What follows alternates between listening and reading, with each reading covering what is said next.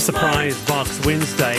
Just uh, we uh, went into the uh, box and just pulled out a song uh, at random, and um, hmm, look what came out: Juice Newton, Queen of Hearts. Children of the '80s will recall that track from being on various compilation albums. It was a country pop song written by Hank DeVito, the pedal steel guitarist, and Emmylou Harris's backing group, the Hot Band.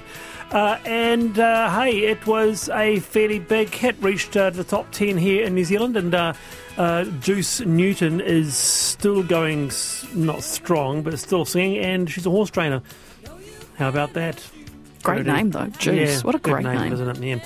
25 to 5, the panel are NZ National. Thanks for the feedback. Um, team, uh, we have a small accommodation business in a central Otago, only two rooms on our vineyard.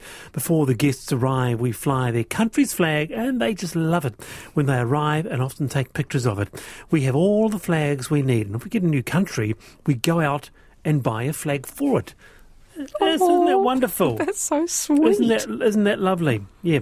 Um, and regarding portions, yeah, with regard to the large portions, I'm elderly and cannot eat the meals that they dish up in cafes and restaurants. So I've taken to suggesting to places I go that they have a seniors menu, like they have a kids menu. it's not a bad idea. It's not. I think Denny's already do that. So like, Do they? if you want Yeah, to get Cobb and something Co at does two in the morning, Cobb and Co does a seniors menu. Is that right, Nick Leggett? Yeah. Th- isn't there only one in the country left though? No, no, there are several. Really? Yeah, I, I sound far too interested in this, don't I?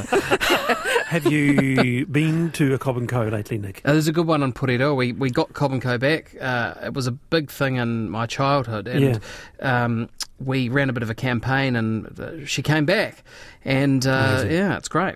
I've never been, but I do like that there's- you gendered there's, her. there's something about it, isn't there? What what is it? What is it? I mean, listeners might m- remind me what it was, or what it is about the Cobb and Co. Nick that we is is it the is it the special drink with traffic light, The traffic light, yes, or or is it the fact that you can get a great roast beef in Taties and for uh, like eight fifty? and don't forget. Wallace, the Cobb Crunchies. I think that's uh, they, they seem to really be a draw card.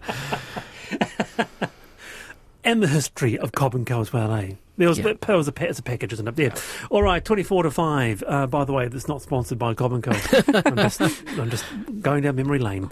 Uh, as we will be very soon about tolls. We've got a, had quite a response regarding uh, tolls. In fact, let's go to this. Costs are rising and time is slipping on a new system to enable tolls to be charged on more roads.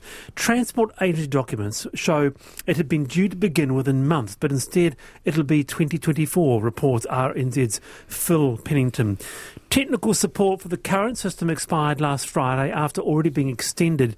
Only three highways are currently tolled in Aotearoa, and the rules make clear the public must be consulted before any others are. And here's the issue. Tolls are pretty unusual in this country, but in Sydney, motorists pay, get this, around $2 million a year in road toll charges. Before we go to an expert, I want to bring in uh, Brenda from, or self described North Shore girl. Brenda, welcome to the panel. Hi, Wallace and Co. Thank you. Now, do you recall going across the Harbour Bridge and paying a toll? The little booth? Yes, multiple times. As a, I'm old enough to remember, sadly, but yeah, as a kid, being in the back seat, wishing we didn't have to stop wanting to get home, and then if you didn't have the right money, oh, get the money, let's get the money, and then it just slowed down your journey. it was a pain. So it would be, how, how would you pay? How, what, what would happen? I think you just hand them the 25 cents or whatever it was. 25 cents. Was there a little arm that went up and down over the road? It was not flash. I think you just stopped. You probably Oh. felt guilty if you didn't stop. They'd probably send a police car. Because right next to there is the police station, which was their base, and it's now a current police station at Northcote. Um, It's still there. yeah, that was the tolls office, and it's now uh, New Zealand Police Office. So you recall it as being 25 cents. I'm just old I enough think, to. I think, yeah, I. I'm just old enough to actually recall it myself. And I don't know about you, Brenda, uh, but I would have a little wee uh, mini fight with, uh, with actually more often than not, than Dad, asking if I could be the one who handed over Oh, yeah. the 25 no, we couldn't. We couldn't really. The old Holden station wagon, I think I was normally tucked in the back. I probably couldn't have reached. Well, you probably could have because you wouldn't have been wearing your life uh, seatbelt. Oh yeah, try, yeah, possibly. Yeah. I remember thinking it's a pain, and actually last weekend because I drive over the bridge regularly, I was looking at it, remembering, oh, this is exactly where the tolls were, and just thinking, oh, it was a pain. Yeah, nice one. Thanks for the memories, Brenda. Kia ora. Thank Do you recall that uh, a person collected it in the middle of the road, says someone? Uh, yes, well, with us is Dr. Tim Welch, who specialises in transportation, infrastructure and urban modelling at the University of Auckland. Dr. Welch, kia ora. Uh, kia ora, how are you? There you go. There's a few memories for you, Tim. That's right.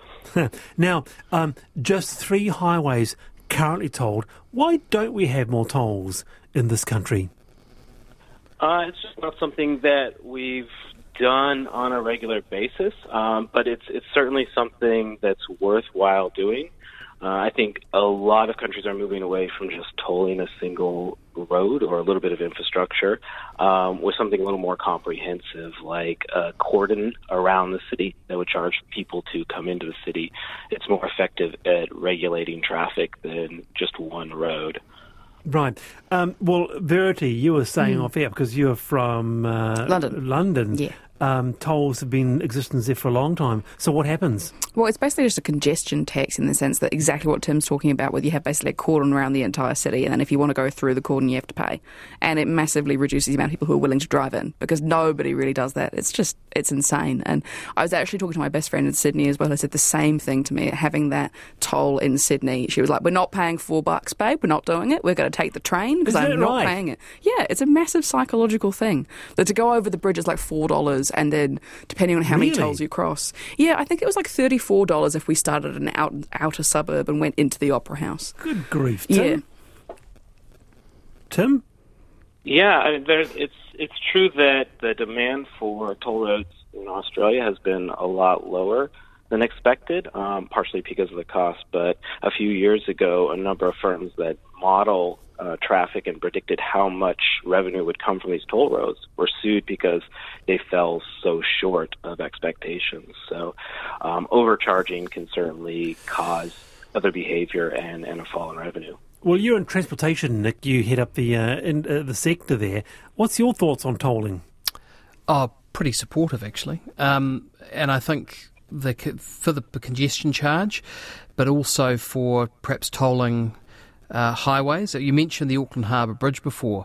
That would never have been built uh, if it was just built off, you know, on the basis of its benefit cost ratio back in the day, which I think was 1.5. And look what it's it's led to. So I think we've got to, I think we've got to look at new ways of funding infrastructure in New Zealand and particularly public transport because we mentioned London and Sydney, and we don't, particularly Auckland, we don't have the public transport infrastructure, and we, and we know we've, you know, we've got light rail on the way, but we've also got to keep funding it. So I think um, we've got it's got to be inventive. I think Kiwis as well are just um, used to space, used to jumping in the car and, and doing things. And, and as we grow and as we change and as we've got um, to think about uh, decarbonisation, uh, different choices have got to be made, and, and we've got to help that along.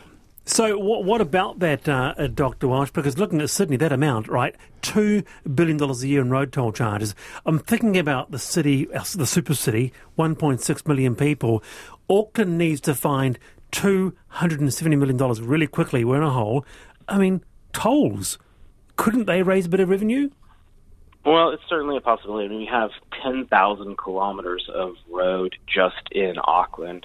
Uh, so there's a lot of space. That's a lot of cost of infrastructure. Uh, so typically, a toll is used to fund new infrastructure, uh, but there's certainly an argument that could be made that we could use that to to raise revenue to maintain our current infrastructure and plug some of those budget holes. Not all roses, though, uh, Aid, Tim, because right now in Sydney, the cost of tolls, you've mentioned, Verity mentioned there, you know, $34 to go from outer ring to inner, perhaps. They've become a political hot potato, and tolls have evolved in a sort of piecemeal type of way. So there's a bit of blowback, in fact, including from truckies who say they feel that they're being pinged. So it's got to be designed well. There's also an argument that it can improve uh, flows of traffic. So, especially for freight, if you are able to tow and toll and move people over to public transportation alternatives, then the road's just going to work better, and it's going to be more predictable and better flowing and lower cost for a variety of other users. Um, Tim, when you were saying earlier that the the companies are expecting to make um, like two million dollars or whatever from the tolls, and then they significantly got less revenue than that, was that because the the overtax or the over the high price of the toll was really driving people to take public transport? Was that why they didn't make as much money as they thought they would? I think they, yeah, they failed to estimate the reaction people would have in using other modes or just suffering through congestion. Uh, if the there's an, a meaningful alternative um, to you know to that route, or if there is a meaningful alternative to that route, then it's easy for people to switch that behavior. So um, it's it's easy to overestimate how many people might use a really expensive toll road if they're used to sitting in traffic for an extra 15 minutes, uh, or if the bus can get them there nearly as quickly. Right. I'm wondering if that will be. Uh, I heard Nick sort of uh, uh, verbally nodding there in agreement regarding congestion because I know uh, Nick that is one of the main issues, isn't it, uh, it in is. the in the industry. Uh, the congestion is really hammering productivity. So anything like this cordon pricing could be pretty good for you guys.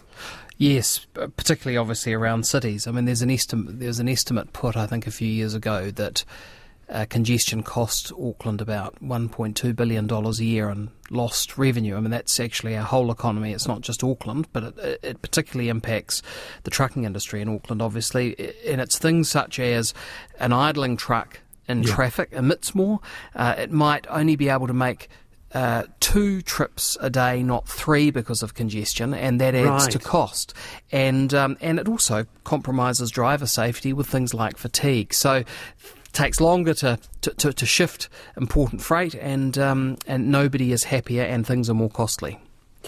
Interesting stuff. I'm sure that we'll be coming back to this issue more, uh, Tim. But for now, kia ora. Thank you for your time. That's Dr. Tim Welch there uh, from Auckland University. He specialises in transportation, infrastructure, and urban modelling. I'd be very interested to hear from those who did live in, say, the likes of London uh, or Sydney. How did you find the tolls? How did you go about your daily life? And did it, as Verity Johnson suggests, it made you change your uh, mode of transport? Uh, made you take. How did you get around in London? What did you do? Train, always the train, tube, and then obviously that Thames right? Link. Yeah, And But- it, ta- it yeah. takes you to where you want to go. Yeah, it's fantastic. Like, honest to God, everywhere. No one drives in London. No one Okay, drives. Right, right. Um, large response regarding your Auckland Harbour Bridge uh, memories, uh, Wallace. It was a twenty cent toll. Yes, I think that's right. Mm. There were there was a man that operated toll booths. You tossed twenty cents into a basket, or you got change from, from for a note from the toll booth operator. Uh, someone else says. I once had to write a cheque for 25 cents How long ago are we talking? I mean, to get please. across the bridge. It was really embarrassing. Can we have some disclosure here about, you know, because it seemed, I mean, 20, 20, 25 cents seems like 30, 40 years ago? Well, I think it was, let's just say 76, 77. Oh, okay, Our, right. our, our listeners will know. Anyway, uh, it's 13 to 5. Locked out of the Canadian market. Looks like we're getting a bum end of the deal with Canada, losing out uh, in a fair way with our uh, trade agreement with Canada. The Prime Minister has raised concerns that Canada is breaking its promises under a Trans Pacific Free Trade Agreement. The quota under the CPTPP sets out how much of a product can be imported with lower taxes or at a lower tax rate.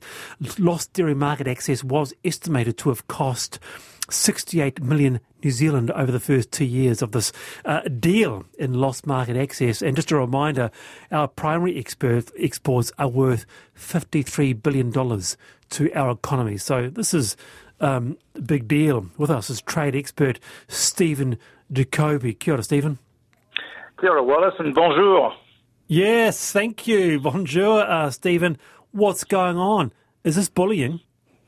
Uh, well, uh, uh, I mean, you've got to love the Canadians, don't you? I certainly do, having spent many years in that great country. But you don't have to love their dairy policies, and that's the problem here. Uh, they made a deal with us to open just a tiny fraction of their market under the CPTPP agreement, and they found a way to not even do that. That's why uh, we're going to this dispute settlement process, which is what civilized countries do when they can't agree. Yeah, but Stephen, it's the first dispute that's been taken by any party under the CPTPP. Are they uh, uh, uh, are they not being good faith? Well, that would be our contention. That's quite right. It is the first dispute that's taken. But, you know, trade agreements have built in them dispute settlement processes. We shouldn't be afraid of using them if there is a dispute that can't be solved. Uh, that's the best way uh, to proceed. You know, we've taken disputes against all sorts of trading partners. By the way, New Zealand has never lost a trade dispute. Right. And we've also taken Canada to the WTO on dairy policies before. All right. Stephen, I'm just curious. What happens at the end of this dispute process? Obviously, like there's an adjudication panel. Do they just declare a winner or a loser? Is it like boxing matches? Uh, yeah, they, th there's a panel of three that's established, uh, and they make a final report, and the report is uh, published.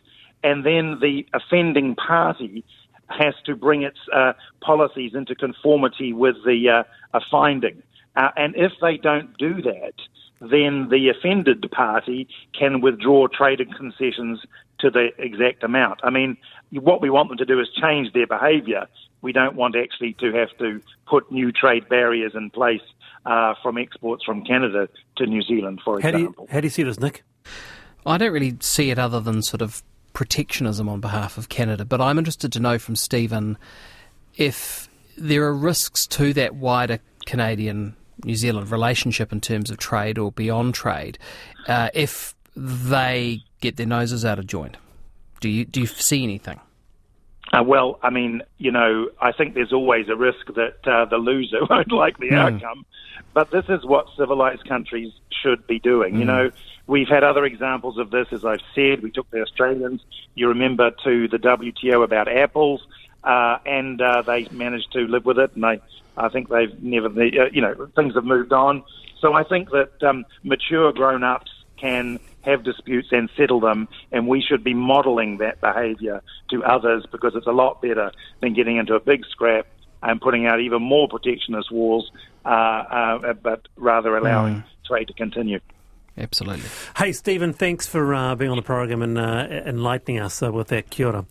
Uh, that is uh, trade expert Stephen Jacoby. So he's just keeping a level head on this and going, you know, our contention would be that they're not playing fair, but um, let's go to the resolution process, and we've always won so far. Let's see what happens.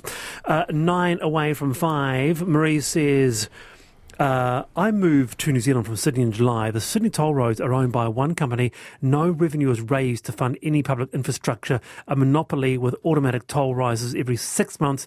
Don't follow Sydney's mistake, says Marie. We'll check up on that. But uh, thank you very much for your feedback on that. Now, finally, whether it's firing half the worst workforce, introducing payment for the elusive blue tick. Who's going to pay eight bucks? Hmm.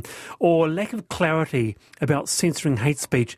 Elon Musk's Twitter uh, takeover is a drama that doesn't end, does it? We've discussed this before, but looking at all that's unfolded since he purchased Twitter for what, $44 billion, You've got to wonder is there a method to the madness? Is this pure mismanagement or does Musk have a grand plan? And by the way, are you all leaving Twitter in droves? Uh, we are with Dr. Ethan Plaut, lecturer in the School of Cultures, Languages and Linguistics at Auckland University and has an interest in uh, technology. Uh, Dr. Plaut, kia ora. Kia ora, Wallace. Now, Happy Plaut, to be here. yeah, thank you, Dr. Plaut. Sorry. Now, um, uh, how do you see this? Have has Elon Musk's actions surprised you? Well, I think the whole, a big part of his game is surprise, and it's not just one Yeah. surprise. It's uh, a kind of PR war on all front, all fronts, day after day. So, um, it's not to say that I'm ex- exactly surprised that it's going badly. What I'm seeing is that surprise is sort of part of the strategy. And it is exhausting, isn't it? It's day after day, these pretty, let me just be really frank, uh, Ethan, bizarre and quite random tweets that he's doing. is there some sort of a kind of a plan here or what? Well, I'm seeing a mix of things. You know, I don't think there's necessarily a, a secret master plan that's happening beneath the surface or anything like that. I think there's an element of this where they really are throwing everything against the wall, uh, including the possibility of a paywall to see what might stick. Um, but in the meantime, what I do think in terms of his kind of uh, public face and the strategy that they're, that he's he's doing on Twitter with his tweets and in terms of managing the news media, I see it as, as really a kind of shock and awe strategy. It's not a mistake. I think Goodness. that you know that, that, that there are disasters happening left and right. I think that's uh, part of the way that he does business. Let's bring you in, Nick, first. I mean, you know, you're not a huge uh, user of Twitter, are you? No, no, uh, but I do. I mean, I, I, I tend to use it as a place to just look at it, look up, look for opinions, look at, Yeah. find out what's going on. I just don't have the space in my head really for, for ongoing sort of Twitter fights. But interestingly, I've thought about Elon Musk uh, as I've observed what's happened, and you know, he describes himself as a utopian anarchist, and I just, I just wonder if this is a, you know, this is a sort of a destructive uh, agenda here. Um, it's it's clearly disruptive, but is it is he also trying to be destructive? And I'm I'm interested to to, to, to understand sort of an academic opinion on that. his politics are really hard to make sense of, frankly. I mean, he, he talks a big game about radical free speech, and then he's on Twitter, you know, sort of um, posting the bullet points that we might see coming up of the Kremlin, right? You know, I mean, he, he's, he's expressed some very strange perspectives that would seem to be pro Putin. Um, he's threatened to pull internet out of Ukraine. Obviously, Tesla has complicated business relationships around the world, including in some uh, quite repressive regimes. And so I, I think he is, at minimum, politically compromised by his, his business interests. Uh, you know, in terms of his professed uh, personal or uh, philosophical you know positions on on politics and things you know I, he really is out there claiming that you know people need to colonize mars and and think deep into the future and all kinds of things like that and that the the fights that we're having in the here and now on earth are almost sort of beneath him sometimes it seems the ways that he talks about things from my perspective that's really dangerous because there's a lot of real people down here living on earth Oh yeah, goodness! What's what's your um, what's your form of choice? Is it are you, do you do you stick with the tried and true, your MySpaces, or your your, your, your Friendsters, Verity? Me personally, Yeah. uh, I am Instagram. I've never used uh, Twitter, and I have never Haven't used you? Facebook. No, you God, never no. used the two big ones. No, well, okay, so I tried Twitter once, I got it, and then about half an hour into it, I saw that somebody I knew who I really respected their writing was saying about like how awful I was as a But journalist. that's part of the fun, isn't it? I don't know if you really want to see all of that negativity every No. day. Like, I mean, with it you, was a Verity. pretty bitter spat, and I didn't like. I didn't do anything to deserve it. It was just a bit of like mm. venting, That's and I, yeah, I don't know. It's a bit. It's just a bit unnecessary. Right. But I'm also curious, Ethan. I mean, personally, I think with Elon Musk, he gives off to me the energy of that guy who just wants to be the dude who can fix everything. Like he looks at a problem, he's like, I can solve that. And then he just says he can, and he hasn't actually got a plan for solving it, but he just wants to walk in and be the action hero who can save the day. So, like, do you actually think he can do this with Twitter, or do you think it's all hot air? Frankly, I think it's all hot air. I think this is the hubris of Silicon Valley technologists combined with the hubris of being a billionaire, right? You know, pe- people think if they're good at one thing, uh, and that thing is computers, well, they can just sort of compute their way out of it. But, you know, Twitter is complicated. We're talking about social problems. We're talking about racism. Uh, you know, uh, we're talking about, sure, money is a part of it, but it's not the only part of it. And uh, honestly, it's, it's, that's the only thing that Musk is, is really proven to do very well. Good to have you on, uh, Dr. Ethan Plaut there. And um, basically, I just want to hear um, Queen of Hearts again because I haven't heard this in 25 years. And the memories. What a song, weirdly, huh? Um, Verity, Nick, kia both. Thanks for being with me. I'm Wallace Chapman. Thanks to Sam. Checkpoint next. I'm back tomorrow, 3.45. Take it away, Juice.